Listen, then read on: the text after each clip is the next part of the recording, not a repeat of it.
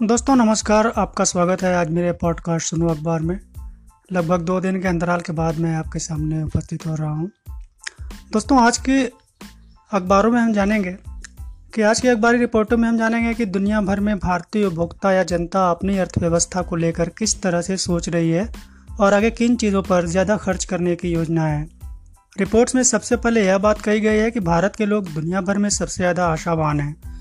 मैकेजी and company के covid 19 consumer sentiment pulse survey में सत्तावन प्रतिशत लोगों ने जताया है कि 2.3 महीनों में अर्थव्यवस्था सामान्य हो जाएगी। रिपोर्ट में कहा गया है कि यहाँ उपभोक्ता बचत में गिरावट के बावजूद आर्थिक सुधार को लेकर आशावान है। पिछले महीने इफ्सास के सर्वे में तिरसठ प्रतिशत लोगों ने अर्थव्यवस्था में तेज़ी से रिकवरी की उम्मीद जताई है। मैकेजी की रिपोर्ट में तिरानवे प्रतिशत लोगों का यह मानना है कि एक साल में जीवन पहले जैसा हो जाएगा। वहीं इनमें से आठ प्रतिशत लोगों का मानना है कि ऐसा होने में सिर्फ़ एक महीना और लगेगा। तो पैंतीस प्रतिशत लोगों का मानना है कि छः महीने में रूटीन लाइन पर आ जाएगी। वर्ल्ड इकोनॉमिक फोरम ने अपने सर्वे में बताया है कि भारत में लोग ज़्यादा खर्च करने की तैयारी कर रहे हैं।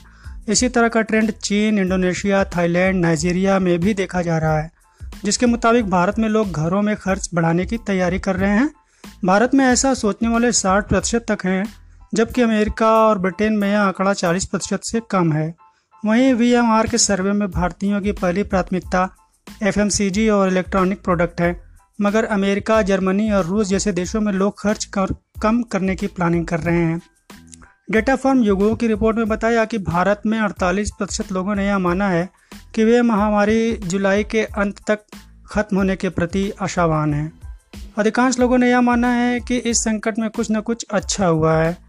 कैपजेमनी रिसर्च इंस्टीट्यूट के सर्वे में सत्तावन प्रतिशत भारतीय कार खरीदने पर विचार कर रहे हैं।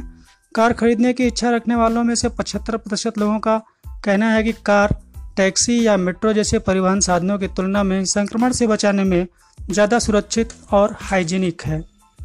सर्वे में बताया गया है कि भारत में छप्पन से साठ साल के आयु वर्ग के लोग और लगभग अस्सी प्रतिशत लोग डिजिटल पेमेंट करना सीख रहे हैं, जबकि इसका ग्लोबल असर पैंतीस प्रतिशत रहा है। हालाँकि डिजिटल पेमेंट करने वाले लोग वहाँ और पहले से इस चीज़ को सीख रहे हैं, इसलिए शायद ऐसा है। सर्वे में शामिल तिरासी प्रतिशत लोग छः से नौ महीने में स्वास्थ्य और जीवन बीमा पॉलिसी लेना चाहते हैं। पहले लोग इसके प्रति ज़्यादा गंभीर नहीं थे, लेकिन कोविड 19 महामारी के बाद अब वो इसके प्रति गंभीर हो गए हैं। दूसरी रिपोर्ट, दुनिया के टॉप टेक कंपनियों की है कि वे किस तरह से नई तकनीक लेकर आ रही हैं जो कोरोना वायरस से लड़ने में मदद कर सकती हैं और मुश्किलों को कम कर सकती हैं। जानिए, दस बड़ी टेक्नोलॉजी कंपनियाँ उपयोगकर्ता, प्रशासन और हेल्थ वर्कर की मदद के लिए क्या कर रही हैं? सबसे पहले एप्पल कोरोना वायरस के बारे में कोई गलत जानकारी ना फैले। उसके लिए ऐसे सभी ऐप्स हटा रही है जो किसी स्वास्थ्य संगठन या सरकार की तरफ़ से नहीं आए हैं। मानव संपर्क कम करने के लिए एयरपॉड्स और वॉच के ट्रायल भी बंद कर दिए हैं। एप्पल के वॉइस असिस्टेंट सीरी को और स्मार्ट बनाया है। इससे जब पूछा जाता है कि क्या मुझे कोरोना वायरस है तो कुछ सवालों के माध्यम से यह आपको गाइड करती है। दूसरी है सैमसंग। सैमसंग यूके यूके में सैमसंग ने ऐसे 2000 मोबाइल नेशनल हेल्थ सर्विस को दान दिए हैं, जिन्हें ग्लव्स पहनकर भी चलाया जा सकता है। आमतौर पर सामान्यतः ग्लव्स पहनने पर टच स्क्रीन काम नहीं करती है।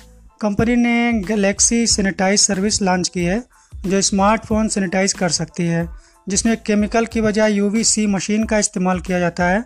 दक्षिण कोरिया में सैमसंग अपने स्मार्ट्स को, एक्सपर्ट्स को मास्क बनाने वाली कंपनियों में भेज रही है, ताकि मास्क प्रोडक्शन में तेज़ी लाई जा सके। फिर बात करते हैं फेसबुक की। फेसबुक ऐसे विज्ञापनों को बैन कर रहा है जो कोरोना का इलाज करने का दावा करते हैं, साथ ही गलत खबरों को खुद ही स्पैम बता रहा है। कोरोना इन्फॉर्मेशन सेंटर भी शुरू किया है। इंस्टाग्राम पर कोविड 19 अलर्ट्स जारी किया है।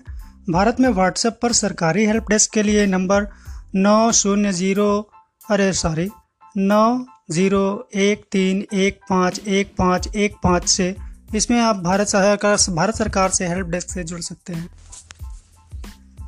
फिर है फॉक्सकॉन इलेक्ट्रॉनिक पार्ट बनाने वाली दुनिया की सबसे बड़ी यह कंपनी वियतनाम और न्यूयॉर्क की कंपनियों के लिए वेंटिलेटर बना रही है। और फिर है जापान की हिताची यह जापानी कंपनी बड़े पैमाने पर ऐसे ऑटोमेटिक मशीनें बना रही हैं जिनकी मदद से कोविड 19 से जुड़ी मेडिकल सप्लाईज में तेज़ी लाई जा सके। इसके बाद है फिर आईबीएम कंपनी ने दो एआई आधारित टूल्स बनाए हैं। कोविड 19 से जुड़े अध्ययन और संभावित इलाज तलाशने में इस्तेमाल होंगे। इसके अलावा आईबीएम ने दुनिया को सबसे शक्तिशाली सुपर कंप्यूटर को आई समिट को, कोरोना वायरस से लड़ने के लिए केमिकल कंपाउंड को तलाशने में लगाया हुआ है। और उसके बाद है फिर इंटेल कंपनी इंटेल ने ऑनलाइन लर्निंग इनिशिएटिव शुरू किया है। जिसका उद्देश्य ऐसे बच्चों की पढ़ाई में मदद करना है जिनकी पहुँच टेक्नोलॉजी तक नहीं है। इसके लिए इंटेल सर्वर और अन्य तकनीकें देगा। फिर आठवें पर हैं माइक्रोसॉफ्ट दुनिया में कोरोना मरीजों की जानकारी देने के लिए माइक्रोसॉफ्ट ने कोरोना वायरस ट्रैकर बनाया है। डॉक्टरों और नर्सों की मदद के लिए M S three sixty five में सॉफ्टवेयर में नए टूल्स जुड़े हैं। वैज्ञानिक शोध और वैक्सीन के विकास में मदद मिल सके इसके लिए माइक्रोसॉफ्ट ने इम्यूनिटी बायो कंपनी के साथ टाई अप किया है। और आखिर में गूगल गूगल की कंपनी डीप माइंड की कुछ सेवाएँ शोधकर्ताओं और वैज्ञानिकों के लिए मुफ़्त कर दी गई हैं, ताकि वे इसका इस्तेमाल वैक्सीन बनाने के लिए ज़रूरी गणनाओं यानी कैलकुलेशन में कर सकें। शोधकर्ताओं के लिए इसमें चौवालीस हज़ार आर्टिकल्स हैं। गूगल मैप्स पर फ़ूड और नाइट शेल्टर्स जैसी जानकारी जोड़ी है। यूट्यूब पर corona virus news shelf features भी शुरू किया है।